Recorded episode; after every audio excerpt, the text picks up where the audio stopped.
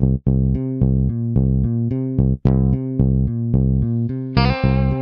the Pitch.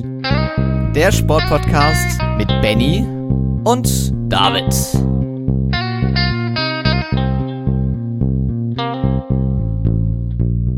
Herzlich willkommen zur 110. Folge von On the Pitch, der Sportpodcast. Wir läuten jetzt äh, eine, ich glaube, sehr schwüle Woche ein. Ähm, eine sehr heiße Woche könnte man jedoch auch sagen, denn ähm, vom Sport her äh, wird es nämlich weiterhin heiß. Natürlich, jetzt geht die EM in die heiße Phase ähm, und Jetzt hat am Wochenende tatsächlich auch die Leichtathletik-WM stattgefunden in Eugene in den USA. Das alles und natürlich noch viel mehr werde ich natürlich heute wieder mit David besprechen. Servus. Genau, und das Ganze macht es natürlich noch viel hitziger, dass die ganzen Dinge, die jetzt begonnen haben, uns noch eine ganze Weile begleitet, äh, begleiten werden. Die Tour de France geht in die letzte Woche, die Leichtathletik-WM geht natürlich noch weiter.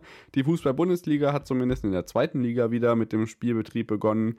Ähm, wir haben im Darts das World Matchplay und äh, eine Menge zu berichten auf jeden Fall. Und ich würde sagen, wir steigen einfach direkt ein und ähm, ja, mit zwei Kurzmeldungen vorneweg.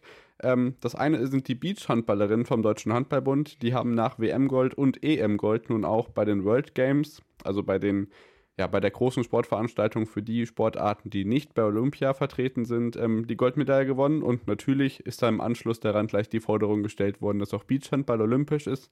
Wenn sich da was tut, werden wir euch natürlich auf dem Laufenden halten, aber da auf jeden Fall ein sehr starker Auftritt. Die Hockeydamen unterdessen haben ähm, hier aus deutscher Sicht das Spiel um Platz 3 bei der WM gegen Australien verloren. Die Niederlande gewinnt und die deutsche Auswahl verpasst somit nach 22 Jahren äh, Medaillenflaute auch dieses Jahr wieder die Flaute bei der Hockey-WM, äh, eine Medaille bei der Hockey-WM. Genau, das so die Kurzmeldung und ich würde sagen, nach dem Wimbledon-Gras-Turnier äh, auf Rasen geht es weiter im Tennis-Zirkus, Benny. Ja, ganz genau. Und ähm, ja, der Zirkus, der hört irgendwie auch nie auf zu laufen. Ähm, unter anderem standen ja zwei ATP-Turniere äh, wieder an, eins in Newport und eins in Bastad in ähm, Schweden. Und zudem äh, in Lausanne fand auch noch ein WTA-Turnier statt. Ähm, Kurz können wir da natürlich auch drauf gucken. Äh, zum einen in Bastad gab es ein äh, argentinisches Finale tatsächlich zwischen Baez und Cerundolo, was Cerundolo für sie entschieden äh, hat. Beide ja äh, so in den Ranking-Gefilden relativ ähnlich. Cerundolo jetzt durch, das, durch den Turniersieg auf Rang 30 und Baez immer noch auf 32. Ähm, aus deutscher Sicht äh, war in dem Turnier der beste. Nee, nee, da war gar kein Deutscher dabei tatsächlich. Ähm, und ja, äh, ein gewisser Dominik Thiem konnte tatsächlich mal wieder in ein Viertelfinale einziehen. Der hat äh, bei dem Turnier nämlich tatsächlich seine ersten zwei äh, Siege geholt seit langem, muss man ja wieder sagen. Ähm, hat er jetzt erstmal monatelang gestruggelt, um überhaupt wieder auf der Tour Fuß zu fassen. Das scheint jetzt wieder in die richtige Richtung zu gehen. Ich glaube, der ist in dieser Woche auch in Hamburg wieder dabei. Ähm, zudem, ich sagte es schon, Newport, da ging das Finale aus in Richtung ja, eines US-Amerikaners, denn Maxime Cressy gewann das Finale gegen Alexander Bublik mit 2 zu 6, 6, 3, 7, 6. Und bei den Damen in Lausanne, ähm, da gab es auch wieder tolle, ein tolles Ergebnis von Jude Niemeyer, die wieder in ein Viertelfinale eingezogen ist. Und ja, im Finale standen sich Danilovic und Matic gegenüber. Letzten Endes äh, ging es besser aus für Matic, die in zwei Sätzen deutlich gewann. Ich habe schon Hamburg angesprochen. Äh, da findet diese Woche das WTA und das ATP-Turnier statt. Auch wieder einige Deutsche am Start. Oscar Otte jedenfalls nicht. Äh, der lässt sich nämlich am Meniskus operieren. Da gibt es wohl eine Kleinigkeit zu machen. Ähm, und ich glaube, ja, besser jetzt. Gerade so Kleinigkeiten sind immer besser, wenn man die relativ schnell ähm, ja, rausholt, anstatt äh, damit weiterzuarbeiten und dann ja etwas Schwereres zu riskieren natürlich.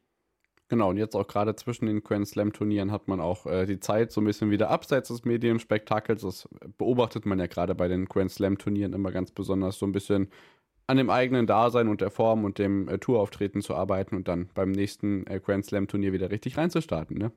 Ja, ganz genau. Und ähm, ja, wenn wir jetzt eigentlich schon dabei sind, könnten wir eigentlich auch kurz auf Hamburg gucken. Wer ist da so aus deutscher Sicht dabei? Was ist da so ganz interessant? Äh, bei den Herren sind es Kuhn, Struff, Topo, äh, den Namen hat man, glaube ich, noch nie gehört äh, auf äh, so einer Ebene. Ein Rehberg, ähm, der tatsächlich nicht mal in den Top 800 der Welt ist. Also da wird es auch interessant zu sehen, dann, wie er sich so zeigt. Und äh, natürlich Altmaier, der äh, bisher auch noch nicht so richtig gut ins Jahr gekommen ist. Bei den Frauen mhm. sind es ebenfalls sechs Frauen, äh, Korpatsch, Petkovic, Lüss, Eva Lüss, ähm, die auch, ja, vielleicht künftig äh, ebenfalls äh, so gut mitspielen kann wie Julie Niemeyer, die macht auch einen guten Eindruck. Sabine Lisicki ist wieder dabei, konnte sich qualifizieren. Nastasia Schunk, von der haben wir dieses Jahr auch schon einiges gehört. Und wie gesagt, die eben erwähnte Julie Niemeyer. Also ich glaube, so ein paar Namen sind da im Boot, die bestimmt auch wieder für einen guten Run zu haben sind. Ja, genau. Und wir haben in den letzten Jahren ja auch immer drüber gesprochen. In den letzten Jahren. Ja, wir machen es tatsächlich schon so lange, dass das äh, Jugendproblem in Deutschland auch so ein bisschen vorherrschend ist. Aber man hat jetzt doch so, also sowohl bei den Herren als auch bei den Damen, so ein paar, ähm, ja, heiße Eisen im Feuer, oder? Ja, definitiv. Besser also, geworden. Gerade bei den, bei den Damen finde ich das äh, sehr stark. Da entwickelt sich doch was in die richtige Richtung. Natürlich kommen dann auch nochmal so Routiniers wie Sabine Lisicki zurück, was auch sehr erfreulich ist. Aber wie gesagt, Eva Lüss, ähm, Julie Niemeyer, Nastasia Schunk, die sind alle unter 22 Jahre alt ähm, und fangen gerade echt an, richtig gutes Tennis zu spielen. Gerade natürlich Julie Niemeyer. Ähm, und ja, das freut einen natürlich besonders, dann solche Damen dann auch gerade in diesem Jahr zum ersten Mal bei Grand Slams zu sehen. Und äh, ich glaube, bei den Damen ist tatsächlich die Breite noch ein bisschen besser besetzt als bei den Herren. Ja, genau. Das äh, stimmt auf jeden Fall freudig für die Zukunft, ähm, die auch bei der Tour de France die Spannung mit sich bringt. Ähm, ich weiß nicht, wer von euch die Tour de France verfolgt hat. Ich habe ja schon wochenlang dafür Werbung gemacht und es hat sich letzte Woche auf alle Fälle gelohnt. Ich habe hier auf jeden Fall Alpenwahnsinn auf meinem Zettel stehen. Ähm, es sind wieder einmal natürlich die Etappen der zweiten Tourwoche gewesen, die äh, den ganzen Tross in die Alpen geführt haben und ähm, ich denke, wir beginnen einfach von vorne. Athlet der Woche wird, glaube ich, mit großer Wahrscheinlichkeit bei uns Simon Geschke werden. Der hat nämlich ähm, ja, sehr, sehr viele Tage das Bergtrikot gerade inne und es verteidigt es weiter. Ähm, an der Stelle möchte ich mich auf eine Tagzahl noch gar nicht festlegen, weil der Rekord kann ja sicherlich noch ein bisschen ausgebaut werden äh, für die Zeit, ähm, ja, wie ein Deutscher eben das Bergtrikot an, an aufeinanderfolgenden Tagen tragen kann. Ähm, zehnte Etappe stand wahrscheinlich dann am vergangenen Montag, nee, am Dienstag, genau, am Montag ist der Eurotag. Auch heute findet keine Etappe statt, wo wir aufnehmen am Montag. Ähm, ja, die Etappe nach Mejev auf dem Programm, wo Lennart Kemner das gelbe Trikot nur um elf Sekunden verpasst ähm, und die Etappe unter anderem wegen einer Demonstration von KlimaaktivistInnen auf der ähm, Strecke ähm, unterbrochen werden musste. Das waren so die Schlagzeilen auf der zehnten Etappe. Auf der elften Etappe ging es dann so langsam richtig rund. Erstens, weil das in die Alpen ging und zweitens, weil Jonas äh, Wingegaard ähm, ja, Pogacar abhängt und das gelbe Trikot für sich behaupten kann, bevor es dann nach Alpe d'Huez ging. Auf der zwölften Etappe natürlich mit phänomenaler Stimmung und einer überragenden auf, äh, einem überragenden Auftreten von ähm, Thomas Pitcock, ähm, der britische Crossweltmeister, der unter anderem in der Abfahrten äh, wahnsinnige Manöver gefahren ist. Also ähm, da lassen sich auf jeden Fall die äh, Tourzusammenfassungen von der Sportschau nochmal empfehlen und ja, die Stimmung in den Alpen ist auf jeden Fall immer phänomenal. Das Ganze hat sich auf der 13. Etappe dann fortgesetzt. Ähm, da war es dann Mats Petersen, der sich das Ganze ja in einer etwas flacheren Etappe ähm, sichern konnte. Und Michael Matthews war dann auf der 14. Etappe erfolgreich, der sich dann auf, einem, auf einer Etappe, die wieder einmal, das war bei der 10. Etappe auch schon so, bei so einem Altiport nennt sich das, also so ein Höhenflughafen in den französischen Alpen zu Ende gegangen ist, den Etappensieg sichern konnte. Weiterhin äh, Wingegaard verteidigt den Vorsprung auf Pogacar, das ist auch im Moment noch so, und Simon Geschke verteidigte auch dort natürlich sein Bergtrikot. Ähm, und dann kam es richtig dicke jetzt am Wochenende und zwar über 200 Kilometer in Richtung Carcassonne. Das heißt, die Pyrenäen stehen vor der Tür. 15. Etappe. Herr Jasper Philipsen gewinnt die Etappe und auf der anderen Seite, äh, Nils Pollitt verpasst den Etappensieg, hat sich in der Ausreißergruppe recht gut getan, aber wie so oft hat man bei der Etappe auch schon oder bei der ganzen Tour schon häufig gesehen, dass diejenigen, die Ausreißversuche gestartet haben, recht kurz vor dem Ziel wieder äh, eingefangen worden sind. Ähm, und ähm, ja, Wingegaard, der Mann im gelben Trikot, hat zwei seiner Teamkollegen verloren durch Stürze und Corona-Ausfälle. Ähm, beides wird so ein bisschen gerade beherrscht ähm, in den Schlagzeilen der Tour de France, unter anderem, weil Rokelic und Großweig beide aus dem Team Jumbo Visma ausgefallen sind. Also das könnte noch richtig spannend werden und ähm, ja, welche Auswirkungen das Ganze auf die äh, letzte Tour-Etappe äh, Etappenwoche hat. Dann geht es natürlich noch in die Pyrenäen, das heißt jetzt von Carcassonne morgen nach Foix. Es gibt insgesamt drei Pyrenäen-Etappen, dann eine ähm, Sprinter-Etappe am Freitag, ein Einzelzeitfahren am Samstag. Das kann ja durchaus nochmal das Ruder rumreißen, wobei Pogacar dann nochmal ordentlich was gut machen muss. Und natürlich dann am Sonntag das äh, große Finale auf dem Champs-Élysées in Paris. Gesamtwertung, wie gesagt, Wingegaard vor Pogacar, 2 Minuten 22. Dahinter recht eng Thomas Bardet und Adam Yates in der Bergwertung. Simon Geschke stand Montagabend ähm, ja, sieben Punkte vor Louis Meintjes, Paulus, Wingegaard und Schikone dahinter. In der Sprintwertung Wout van Aert ja seit der ersten Etappenwoche eigentlich schon uneinholbar vorne. 378 Punkte zu Pogacar 182, also das wird, denke ich, auch dabei bleiben. Ineos führt die Teamwertung an, inzwischen über eine halbe Stunde vor Jumbo Visma. Also das, der Kampf um Gelb entbrennt, denke ich nochmal, wenn nicht noch Corona weiter zuschlägt. Unter anderem auch Jakob Vogelsang musste jetzt aufhören. Also ja, so ein paar Rippenbrüche und Corona-Tests äh, beherrschen die Schlagzeilen und das wird sicherlich eine äh, furiose Finalwoche dieser Tour de France werden, Benny. Ja, und äh, ich muss auch ganz ehrlich sagen, gerade diese Bilder, in, äh, auf denen sich dann die Zuschauer rund um die äh, Radler tümmeln, ähm, das sieht so beeindruckend aus, ähm, fast noch beeindruckender natürlich als die Landschaften. Ähm, die wir ja auch, da werden wir auch nicht müde, das immer wieder zu erwähnen. Wie gesagt, das ist auch für äh, Nicht-Sportliebhaber, glaube ich, eine große Sache. Ähm, und ja, ich werde definitiv jetzt auch, äh, wenn es auf die Zielgeraden geht, auch mehr reinschauen. Äh, Gerade wenn es jetzt auch natürlich die Prüfungen zulassen. Genau, und äh, die Damen sind dann auch am Start. Das heißt, wenn sich ähm, die Herrenwoche dem Ende entgegen neigt, startet dann auch dann die Tour de France Femme. Das heißt, sieben Etappen, unter anderem mit dem äh, Etappenfinale auf der Superplanche de Belfi, wo ja auch die Herren in der ersten Woche schon äh, Halt gemacht hatten. Also auch da geht es dann rund.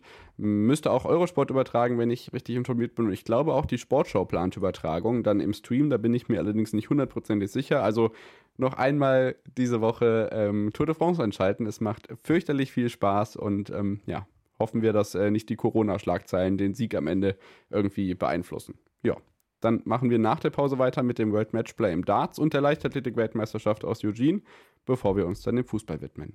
Bis gleich. Vernimmt sich, was man will, dann wilde Gerüchte entstanden. Fast nichts davon stimmt. Tatort. Sport. Wenn Sporthelden zu Tätern oder Opfern werden, ermittelt Malte Asmus auf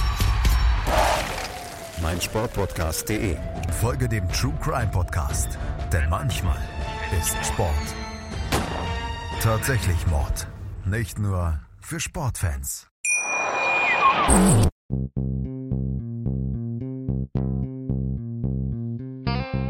On the Pitch. Der Sportpodcast mit Benny und David.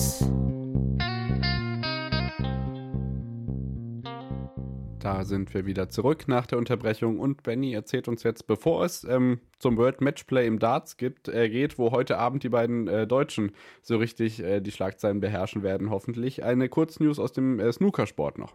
Ganz genau, denn da stand die erste Qualifikation für das erste Turnier in der neuen Saison an, äh, nachdem ja jetzt schon die Championships begonnen hatten. Ähm, ja, jetzt kommt äh, das Bettvictor European Masters, was in Fürth stattfindet. Ist ja eines von zwei Turnieren in Deutschland. Eins findet dann immer noch in Berlin statt. Ähm, lustigerweise in der Stadthalle. Also ähm, da siehst du auch noch mal, ja, da braucht es nicht die ganz großen Hallen. Ähm, und dennoch, ja, Florian, äh, ich wollte schon Florian Nüssle sagen, Lukas Kleckers ähm, der einzige Deutsche ja jetzt mittlerweile leider nur noch auf der Tour, weil sich Simon Lichtenberg nicht äh, den Erhalt der Tourcard äh, sichern konnte. Ja, der wird dabei sein, der hat sich qualifiziert und ich denke, das ist erstmal eine erfreuliche Meldung zum Start in die nächsten zwei Jahre von ihm. Und genau, dann gehen wir, äh, ich würde sagen, nach Blackpool in die Winter Gardens, denn da stand ja das zweitgrößte Turnier äh, der Dartswelt an mit dem World Matchplay. Und ähm, ja, da geht es natürlich um Ruhm und Ehre und vor allem verdammt viel Preisgeld. Ähm, auch für die Deutschen ist es natürlich sehr wichtig. Martin Schindler kann hier vielleicht das erste Mal so richtig ähm, Cash für die Rangliste sichern. Ähm, wir können ja mal kurz auf die äh, Geldverteilung schauen, wenn ich die hier habe. Genau, der Sieger bekommt 200.000 Pfund. Äh, ein, allein für die erste Runde kriegt man schon 10.000 Pfund. Zweite Runde schon 15.000. Viertelfinale dann 30.000. Im Halbfinale 50.000 Pfund. Und der Finalist erhält 100.000 Pfund. Und du sagtest es schon, zwei Deutsche sind am Start. Gabriel Clemens und Martin Schindler, die spielen heute Abend äh, in der letzten Session der ersten Runde als zweites und als drittes Match. Zweites Match ist José de Sousa gegen Gabriel Clemens und Gervin Price spielt gegen Martin Schindler. Gerade Schindler hat dann natürlich ein absolutes Top-Los erwischt. Ähm, und wir schauen jetzt kurz auf die Ergebnisse bisher. In der ersten Session gewann der Pole Christoph Ratajski mit 10 zu 6 relativ deutlich gegen Steven Bunting. Dimitri Vandenberg, ähm, der hat ja schon das World Matchplay einmal gewonnen und letztes Jahr war er Finalist, äh, gewinnt 10 zu 2, fertigt hier Kellen Ritz, den anderen Youngster, wirklich ab mit 10 zu 2. Auch Peter Wright hat äh, ja, gegen den die Debütanten Madas Rasma aus Lettland äh, ja, sich keine Blöße gegeben, 10 zu 4. Und dann kommen wir zur ersten Überraschung. Roby John Rodriguez gewinnt gegen Johnny Clayton, gegen vielleicht den besten Spieler aus dem letzten Jahr, mit 10 zu 7. Und das war wirklich eine äh, Highlight-Partie, denn äh, Roby spielt hier über 17 Legs, einen Average von 99. Äh, Clayton setzte fast 98 entgegen. Ähm, viele Highlights dabei, unter anderem ein 156er Checkout von Roby. Äh, das, so kann man, glaube ich, sein Debüt mal bestreiten beim World Matchplay. Äh, wirklich stark. Ähm, und dann ging es in die zweite Session. Äh, da gewann Dirk van Dijvenbode in einem schnellen Match gegen Ryan Searle mit 10 zu 8. Äh, Danny Noppert, der UK Open Champion, schlug Brandon Dolan, den Nordiren, mit 10 zu 6. Dann äh, eine kleine, äh, wobei ich glaube, es ist mittlerweile keine Überraschung mehr. Gary Anderson verliert gegen Daryl Gurney mit 7 zu 10. Ähm, ja. Das scheint so zu sein, als würde da äh, eine große Karriere langsam abklingen. Das ist sehr schade. Und ähm, das erste Spiel was, und das einzige Spiel bisher, was in die Verlängerung ging. Michael Smith schlägt Andrew, Gilding äh, mit 11 zu 9. Äh, Gilding auch, glaube ich, das erste Mal beim World Matchplay dabei. Ähm, erfahrener Spieler. Ganz kuriose Persönlichkeit. Guckt euch den gerne mal an. Äh, der, ja, ganz knapp hier gegen Michael Smith. Ich glaube, ähm, mit Michael Smith haben wir hier auch definitiv einen Favoriten. Und die letzten vier Spiele, ähm, da waren auch noch mal ein paar äh, Partien dabei. Joe Cullen gegen Damon Hatter. Äh, Hatter vielleicht auch einer der Stars des bisherigen Jahres, verlierte 2 zu 10 gegen Joe Cullen, gegen den Masters Champion. James Wade hatte in einer schwachen Partie gegen Martin Lukman ähm, ja, sich auch keine Blöße geben müssen. 10 zu 4 hieß es da.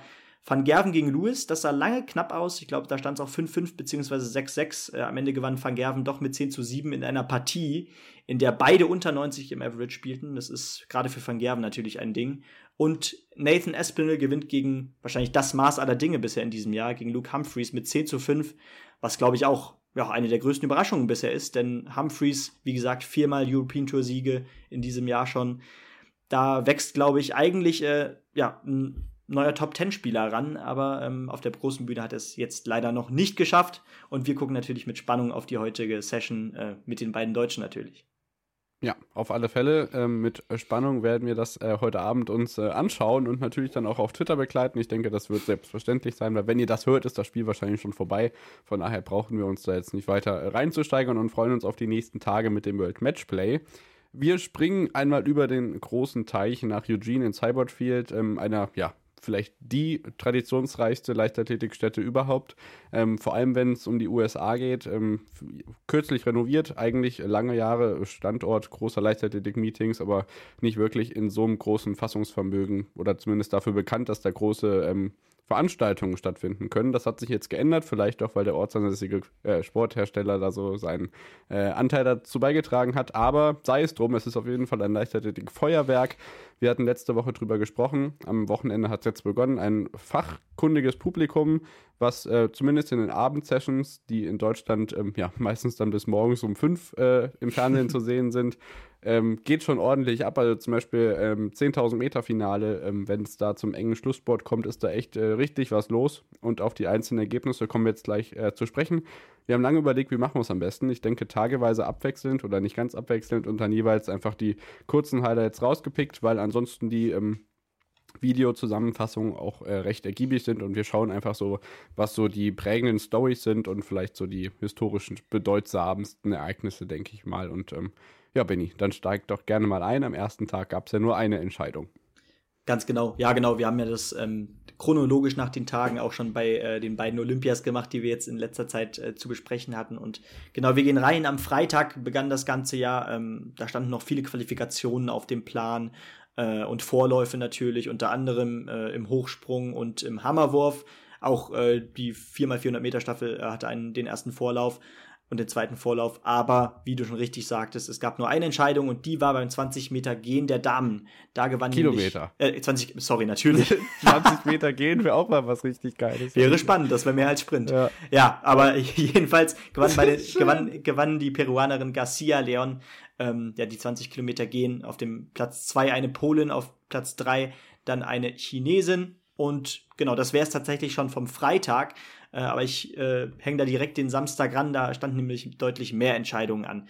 Äh, nämlich zum einen, die 20 Kilometer gehen bei den Herren, da gab es einen äh, japanischen Doppelsieg. Yamanishi gewinnt vor Ikeda und der Schwede Karlström auf Rang 3. Äh, was gab es noch? Natürlich weiterhin viele Qualifikationsgruppen und Vorläufe. Äh, aus deutscher Sicht sehr toll, dass äh, Ocere tatsächlich beim Stabhochsprung, die Stabhochspringerin, ähm, ja, das Finale erreichen konnte mit 4,50 Meter. Äh, hätte da selbst nicht gedacht, äh, dass das reichen könnte fürs Finale und die hat sich dementsprechend sehr gefreut, weil sie, glaube ich, auch nur die Nachzüglerin äh, war. Dementsprechend tolle erste Weltmeisterschaft jetzt schon. Ähm, ansonsten, was stand noch auf dem Plan? Äh, da muss ich ein wenig scrollen. Äh, ebenfalls natürlich die 4x400 Meter Staffel. Äh, stand an. Äh, da gewann die Dominikanische Republik vor der Niederlande und der USA. Und ja, David, da gab es natürlich äh, eine besondere Athletin aus Sicht der USA, die da äh, ja, ihren, ihre letzte Weltmeisterschaft wahrscheinlich mitnahm, richtig?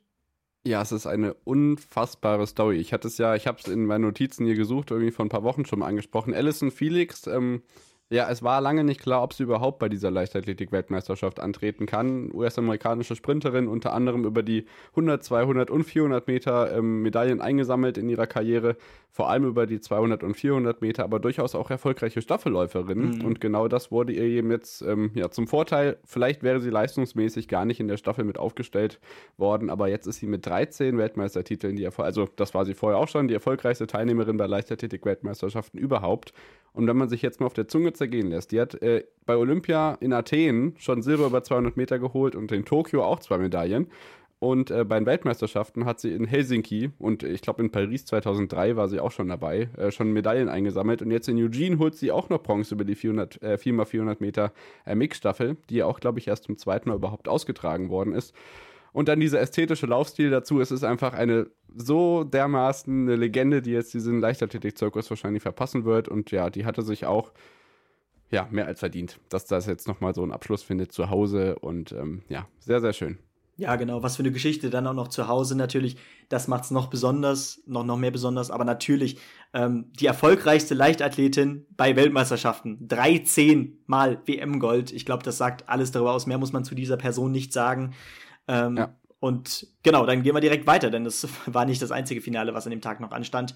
Ähm, denn äh, da, zudem stand das Hammerwurf-Finale an. Da gewann nämlich bei den Herren äh, der Pole Feidek. Da gab es auch einen Doppelsieg aus polnischer Sicht. Nowitzki wurde Zweiter, Henriksen auf Rang 3. Feidek, äh, ja, schleuderte tatsächlich auf fast 82 Meter. Also ähm, fast auch einen Meter Vorsprung vor dem äh, Polen, von dem zweiten Polen Nowitzki.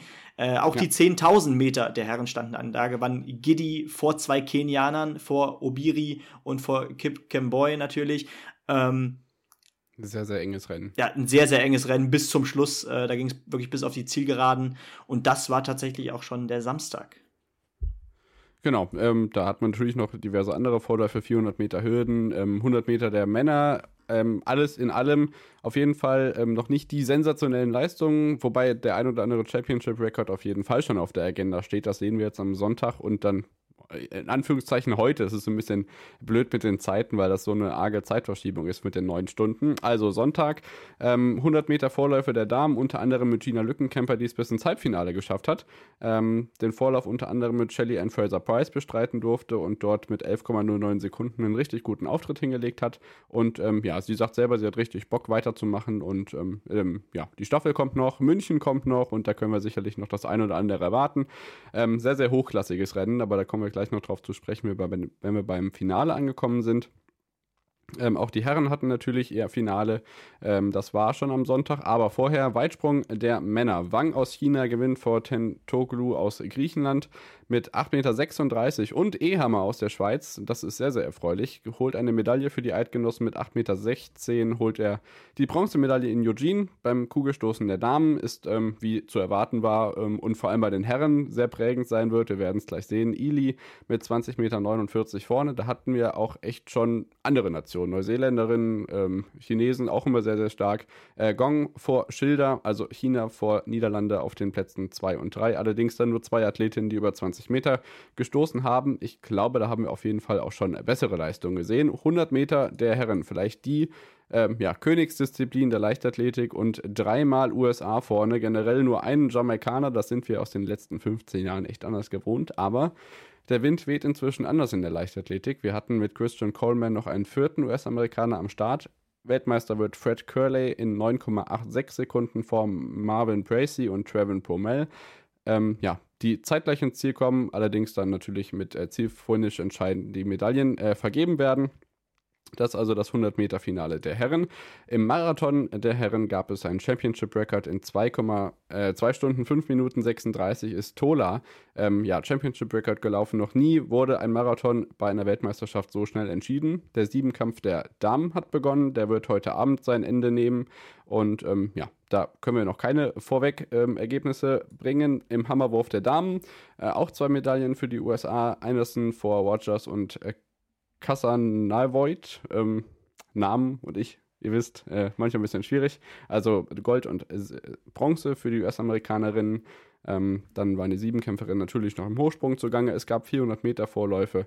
Aber wenn wir jetzt zum letzten Finale des Tages kommen und es war ähnlich eng, nicht ganz so eng wie bei den äh, Damen, bei den Herren Chip Tegel vor Mburu und Kip Libo über die 10.000 Meter der Herren. Und heute Morgen so muss man es ja eigentlich sagen, Stabhochsprung der Damen, Negoti vor Morris und Kennedy, USA, USA, Neuseeland im Stabhochsprung, 4,85 Meter. Auch da haben wir natürlich schon höhere Weiten gesehen.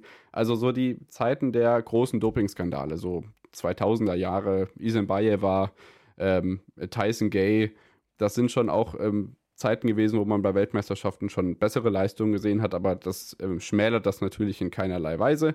400 Meter Hürden haben wir dann noch gesehen im Halbfinale, aber die ähm, natürlich Paradedisziplin der US-Amerikaner, das Kugelstoßen. Ryan Krauser, der Weltrekordler, gewinnt mit 22,94 Meter und nur 5 Zentimeter Vorsprung vor Kovac und Avotunde, äh, also drei Medaillen für die US-Amerikaner. 100 ähm, Meter Hürden, das ist vielleicht so die tragischste Story bisher. Devin Allen äh, wird disqualifiziert der ähm, ja ab, ich glaube, in zwei Wochen bei den Pittsburgh Steelers anfangen wird, Football zu spielen ähm, und äh, fast schon den Leichtathletik, äh, den, den, den 110 Meter Hürden Weltrekord geknackt hat dieses Jahr. Ähm, kann nicht starten, weil er eben einen Fehlstart hat. Hat so ein bisschen an äh, Usain Bolt in Daegu 2011 erinnert, wo er auch sich anschickte, Weltrekorde zu knacken und dann disqualifiziert wurde über die 100 Meter. Ähm, verfälscht bis heute seine Weltmeisterschaftsstatistik. Holloway gewinnt also diesen Hürdensprint vor Cunningham, also auch Doppelsieg für die USA. Martinez aus Spanien wird lachender Dritter und profitiert natürlich davon, dass Devin Ellener nicht am Start war. Und ähm, ja, Damenmarathon, der ist gerade schon zu Ende gegangen. 2 Minuten 18, 11 für Gebre Selase aus ähm, Äthiopien. Äthiopien? Ähm, ja, ich glaube schon. Mit Flaggen habe ich es manchmal. Gerade bei den, bei den langen Laufdisziplinen ist es ein bisschen schwierig vor Korea und Salpeter aus Israel, äh, die dann allerdings schon zwei Minuten Rückstand hat. Und ein Finale steht noch aus. 100 Meter der Damen und da sind drei Medaillen für die Jamaikanerinnen Shelly Ann Fraser Price vor Sherika Jackson und Elaine Thompson-Noir und Shelly Ann Fraser Price ja auch schon seit Urzeiten dabei im 100-Meter-Sprint, auch mit Championship-Record 10,67 Sekunden. Im Finale war dann natürlich ähm, Gina Lückenkämper leider nicht mehr dabei, nur e-, eine Läuferin über 11 Sekunden geblieben und Mujinga Kambuchi, das muss man auf jeden Fall dreimal unterstreichen, wird Fünfter bei der Weltmeisterschaft, die Schweizerin mit 10,91 Sekunden. Und in den nächsten Tagen steht dann noch ganz viel an, Benny. 200 Meter Hochsprung der Männer mit Matthäus Cebilko ist heute zum Beispiel noch und ähm, ja, ganz viele Staffelläufe, ähm, viele technische Disziplinen. Malaika Mihambo ist natürlich noch dran, Jolima Rojas muss noch ran im Dreisprung. Ich glaube, das müsste jetzt auch heute sein. Genau, heute Nacht ist das Finale. Also es äh, warten noch einige potenzielle Topleistungen auf uns. Ja, definitiv. Ähm, da können wir uns noch auf einiges freuen und ähm, natürlich da vielleicht auch noch so ein kleiner äh, Tipp aus den Medien, denn äh, wie du schon sagtest, die Zeiten, die sind wieder ja, etwas unchristlich, wie man so schön sagt. Ähm, ja. Deswegen äh, schaut euch bei YouTube gerne äh, über ZF Sportstudio oder über die Sportschau ähm, ja die Tageszusammenfassungen an, denn die, äh, die bereiten tatsächlich jeden Tag äh, eine Tageszusammenfassung vor. Ähm, und fassen da den Tag nochmal so ein bisschen zusammen. Dementsprechend schaut da gerne rein. Äh, ich glaube, das ist auch meine Quelle, wie ich die größten Teile zumindest verfolgen kann, weil zeitlich ist es einfach nicht anders zu machen.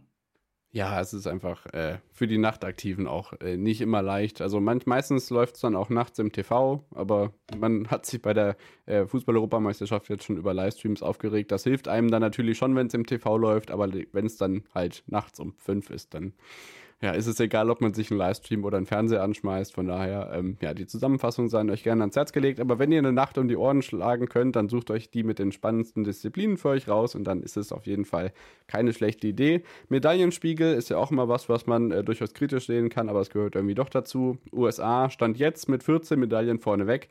Die zweitbesten Nationen haben jeweils drei Medaillen. Also ich glaube, da lässt sich eine leichte Tendenz erkennen. Und ähm, ja, wir freuen uns auf die nächsten Tage mit dieser Leichtathletik-Europameisterschaft. Und wenn du jetzt nichts hast, würde ich sagen, nach der Pause geht es weiter mit dem Fußball. Dann blicken wir natürlich darauf, was ähm, die äh, Frauennationalmannschaft in England so abgerissen hat.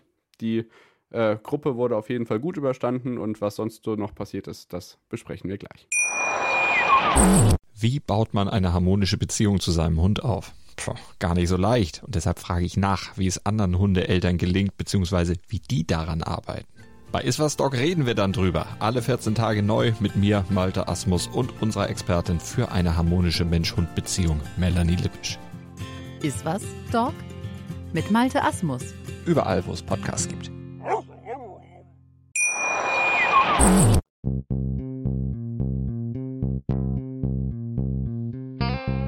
On the Pitch. Der Sportpodcast mit Benny und David.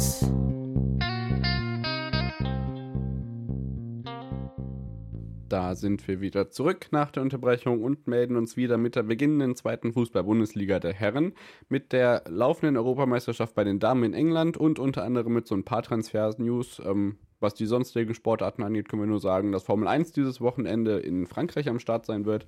Ähm, das gibt es dann also nächste Woche wieder. Also lass uns reinstarten, Benny, in die Damen-EM. Ja, ähm, viele haben gesagt, die sportliche Qualität ist inzwischen so hoch, dass es große, hohe, deutliche Siege in der Form vielleicht gar nicht mehr geben wird. Aber auch bei den Herren kommt das das ein oder andere Mal vor. Sei es drum, am Montag hat England gegen Norwegen 8 zu 0 gewonnen. Ähm, die Engländerinnen sind richtig gut drauf. Definitiv, vor allem, äh, wenn man sich das, äh, ja, das Eröffnungsspiel gegen Österreich angeschaut hat.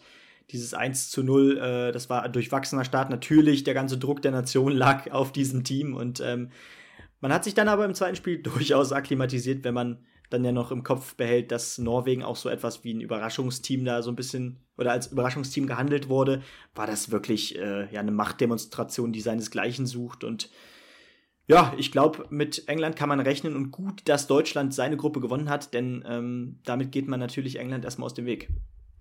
Genauso ist es. Das zweite Spiel gegen Spanien hat die deutsche Auswahl mit 2 zu 0 gewinnen können und am dritten Spieltag jetzt äh, folgte am Samstag das 3 zu 0 gegen Finnland, während sich England in einem Spiel, wo der Anstoß natürlich ein bisschen schneller ging, weil man nur einmal die Hymne singen, singen musste, es ging gegen Nordirland mit 0 zu 5, haben die dort gewonnen und es kann echt so ein bisschen entscheidend sein, dass die Engländer und die Deutschen sich so ein bisschen erstmal aus dem Weg gehen. Die Viertelfinals werden lauten England gegen Spanien, Deutschland gegen Österreich, überraschend überraschend eigentlich. Äh, Frankreich gegen Niederlande und Schweden gegen den Gruppenzweiten aus Gruppe D. Aller Voraussicht nach äh, wird das ja, Island sein, aber da bleibt noch abzuwarten, was heute Abend passiert, wenn Italien, Belgien und Island Frankreich spielen.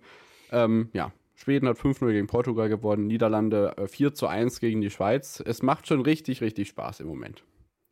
Ja, definitiv. Und ähm, auch aus deutscher Sicht natürlich hat das sehr viel Spaß gemacht. Man hat äh, Spanien in einem Spiel geschlagen, in dem man äh, die gegnerischen, das gegnerische Team ja wirklich ja ausgequetscht hat so ein Stück weit. Ähm, ja. Man hat man hat den Ball den Spanierinnen überlassen und hat dann wirklich äh, seine Nadelstiche gesetzt, die dann auch wirklich stark waren. Natürlich früh dieses 1 zu 0 erzielt durch den Torwart ähm, und das 2 zu 0 dann auch relativ zeitig nachgelegt durch eine Ecke. Alexandra Popp das 2 zu 0 per Kopf, ähm, die jetzt schon drei Tore in der äh, Vorrunde gemacht hat bei ihrer ersten Europameisterschaft. Das freut mich einfach wirklich ungemein. Und ja, ähm, ja so kann es natürlich weitergehen. Jetzt trifft man, trifft man, wie gesagt, auf Österreich. Da ist man natürlich Favorit und ähm, das könnte der Start von etwas Großem sein. Das wäre auf jeden Fall eine sehr, sehr tolle Geschichte.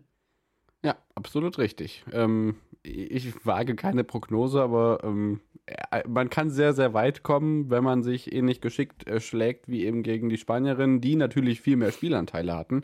Aber ähm, ja, wie ich als Amine weiß, ähm, am Ende zählen nur die Tore und ähm, dann kann man auch mal verlieren. Genau, und ähm, ja, also wirklich, wenn man sich die Viertelfinals anguckt, ähm, die jetzt schon da sind, die machen auch wirklich Spaß. Also gerade England, Spanien, ich glaube, bei Spanien wird es jetzt auch noch eine Leistungssteigerung geben. Das könnte vielleicht das qualitativ beste Spiel äh, dieser WM werden. Ähm, also habe ich jedenfalls so im Blick. Äh, natürlich, ja. äh, Deutschland muss man da auch noch auf dem Zettel haben. Ähm, ich glaube, ja, ähm, gerade nach, nach dieser äh, Hinrunde, nach dieser Hinrunde, nach dieser Vorrunde muss man, glaube ich, auch sagen, dass man jetzt schon eine der Favoritinnen ist. Ähm, ich glaube, das ist jetzt nichts Neues ähm, vor dem Turnier. Natürlich, man ist mit Vorsicht rangegangen. Man hat aber jetzt einen äh, Titelfavoriten wie die Spanierinnen geschlagen, unter anderem, hat ein, äh, ein Überraschungsteam wie Dänemark deklassiert mit 4 zu 0. Also, wenn man dann keine Favoritin ist, wann soll man denn dann Favoritin sein? Ja, absolut. Also Mittwoch und Donnerstag 21 Uhr ganz dick unterstreichen. England, Spanien, Deutschland, Österreich, das werden äh, super, super Partien werden auf alle Fälle. Ja, wenn nicht ähnlich wie bei der Tour de France irgendwie ähm, Corona doch noch zuschlägt. Also Lea Schüller ist natürlich ähm, außer Gefecht gesetzt. Ähm, wir hoffen mal, dass es niemanden anders auch noch trifft. Und dann äh, können wir richtig, richtig gespannt sein, was sich in dieser K.O.-Runde so alles noch abspielen wird. Ja, ganz genau. Und ähm, wie gesagt, steht morgen das, äh, das äh, Viertelfinale schon an? Mittwoch ist das erste, ähm, okay. Dienstag ist dann kein Spiel, weil heute Abend die letzten beiden Vorrundenpartien ausgetragen werden. Ah ja, alles klar, genau. Stimmt, genau. Island gegen Frankreich. Mittwoch bis Samstag ist Viertelfinale. Genau, es, es kann tatsächlich passieren, dass Island vielleicht ohne Sieg äh, ins äh, Viertelfinale kommt. Denn ähm, na, natürlich, äh, Platz 3 und 4 spielen da gegeneinander, aber Island spielt dann als Zweiter gegen äh, Frankreich. Mal sehen, was da geht. Mhm. Also ich bin sehr gespannt. Ja. Wäre natürlich spektakulär. Auf jeden Fall. Gab es ja bei den Herren, glaube ich, auch irgendwie einen Vorfall, dass man irgendwie ohne zu gewinnen in die K.O. kam. Mhm. Weiß ich nicht, letztes Jahr, aber sei es drum. Es wird auf jeden Fall richtig, richtig spannend. Und ähm, was auch richtig spannend wird, ist, glaube ich, die diesjährige Zweitligasaison. Die hat begonnen. Ähm, auf die kommen wir gleich zu sprechen, aber vorher müssen wir auf jeden Fall über Transfers sprechen. Machen wir eigentlich eher weniger, aber dem Anlass entsprechend, Robert Lewandowski verlässt die Fußball-Bundesliga und geht nach Barcelona, Benny. Dieser Mann hat der Bundesliga mehr gegeben, als äh, die meisten erwartet haben. Ja, ganz genau. Es hat sich ja schon abgezeichnet, dieser Wechsel. Jetzt ist es, ähm, muss man glaube ich auch sagen, endlich vollbracht, weil ähm, dieses Hin und Her, das äh, hat dann auch wirklich ein Stück weit genervt. Aber ja, äh, dann ist natürlich die Frage, also für, für 45 Millionen erstmal, äh, gehen wir erstmal zu den Fakten, für 45 Millionen äh, wechselt jetzt Robert Lewandowski äh, zum FC Barcelona vom FC Bayern München. Ähm, wenn man überlegt, für 50 Millionen ist er damals von Dortmund zu den Bayern gewechselt und dieser Wechsel, ähm, ja, der ist, glaube ich, historisch, kann man sagen. Ähm, diese 50 Millionen, die wurden aber sowas von in der Zeit wieder eingespielt. Ähm, insgesamt hat er jetzt in der Bundesliga in 384 Spielen 312 Tore gemacht ähm, hat äh, zudem, äh, ja, äh, ich glaube, den, der, genau, er hat den schnellsten Hattrick natürlich auch äh, der Bundesliga-Geschichte erzielt. Ähm, drei Tore in äh, drei Minuten und 22 Sekunden, das war äh, unfassbar gegen Wolfsburg, Wolfsburg. damals natürlich 2015. Ja, hat er fünf Tore gemacht, glaube ich, in dem Spiel. Genau, alle Tore gemacht, 5 zu 1 gewonnen haben sie da. Ähm, da muss man nicht viel mehr zu sagen. Also ähm, natürlich mehrfach im Gerd Müller äh, erreicht. Genau, Gerd Müller erreicht, äh, weltweit, äh, also auch, auch im Weltteam mehrfach gewesen natürlich. Und äh, jetzt bin ich natürlich gespannt. Äh, die Bundesliga, die hat er dominiert. Ach so, genau. Äh, 41 Tore hat er natürlich äh, gemacht. Das, wie du schon richtig genau. sagtest, das ist der Rekord von äh, Gerd Müller. Und jetzt kann man natürlich gespannt darauf schauen, wie er sich in der spanischen Liga präsentieren wird. Ähm, wie gesagt, acht Jahre lang in der Bundesliga agiert, seit 2014 und jetzt ähm, doch noch mal äh, in den äh, ja, im, späten Alter, so kann man glaube ich sagen, äh, noch mal einen Wechsel äh, gewagt. Ich bin sehr gespannt und ähm, ich bin andererseits auch sehr gespannt, wie Bayern das wegstecken wird. Denn äh, eins sollte klar sein, äh, Sadio Mané ist äh, eher, glaube ich, auf dem Flügel beheimatet ähm, und nicht der Torjäger äh, oder hat nicht die Torjägerqualitäten eines Robert Lewandowski. Wobei viele andere sagen, dass er sich als Neuner sehr wohl wohlfühlt, obwohl es, ich finde, er gehört eigentlich auf den Flügel, aber mal sehen, was die Bayern so anstellen. Das ist ja auch nicht der einzige Neuzugang. Wir wissen ja, die Dortmunder ja. haben auch ordentlich aufgerüstet. Mathis de Licht wird nach äh, München kommen, das ist auch seit heute fest. Also wenn man in München richtig viel Geld ausgibt, dann ähm, vor allem für Innenverteidiger. Mal gucken, ob sich das in diesem Fall besser als bei Lukas Hernandez beweisen wird. Ähm, es wird auf jeden Fall richtig, richtig spannend, wenn er die Bundesliga losgeht. Das dauert allerdings noch ein bisschen, weil nächste Woche Woche ist zweiter Spieltag in der zweiten Liga. Danach am Wochenende mhm. ist DFB-Pokal erste Runde. Ähm, außer für Bayern und Leipzig, wenn ich richtig informiert bin, weil die ja Supercup spielen an dem Abend, an dem Samstag, glaube ich.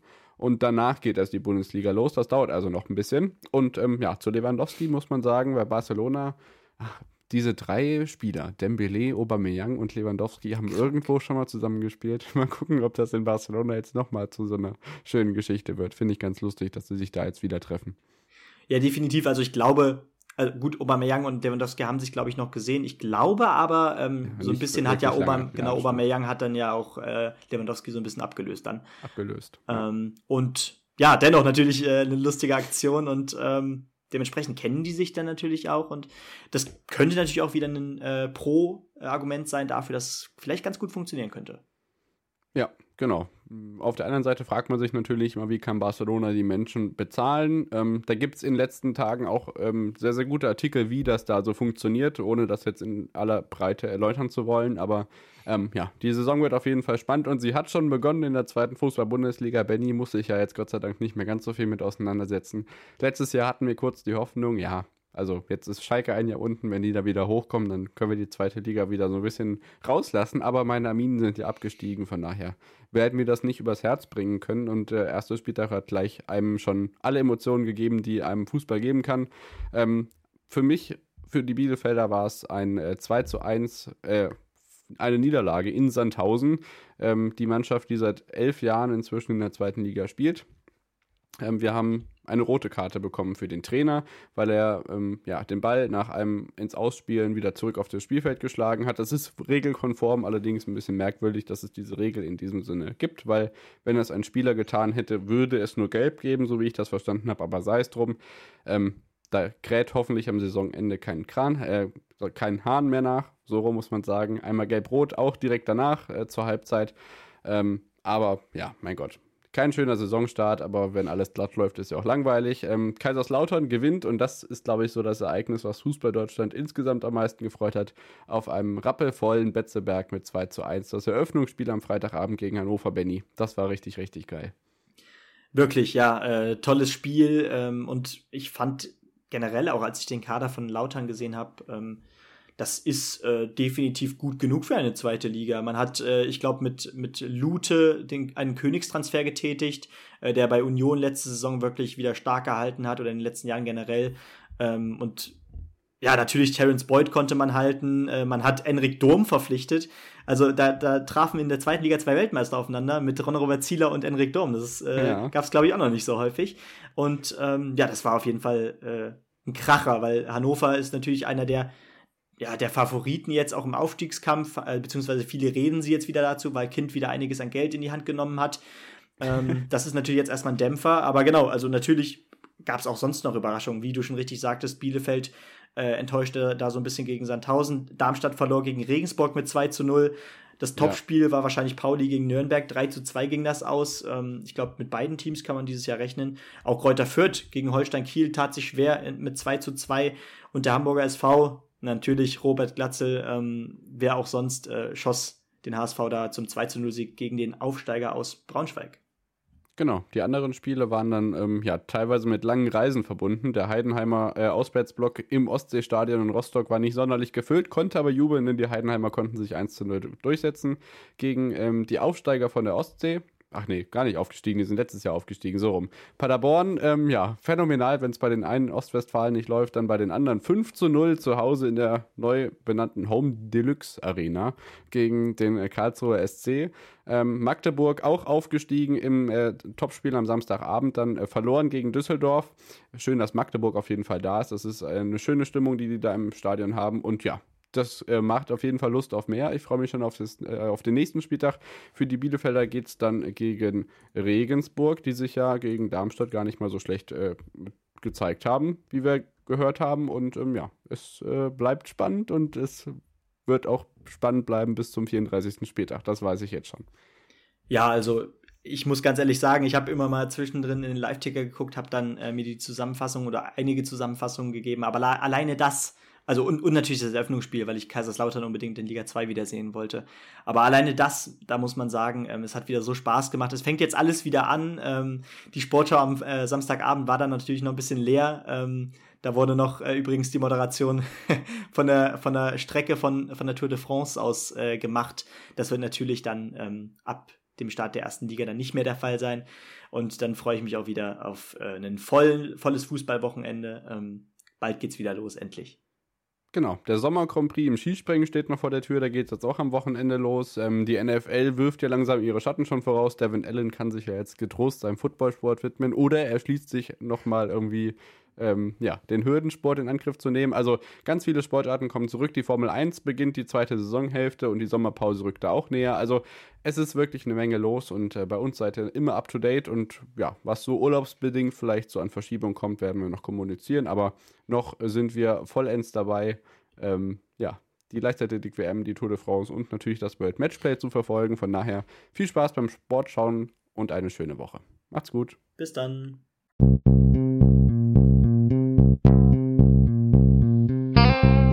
On the Pitch. Der Sportpodcast mit Benny und David.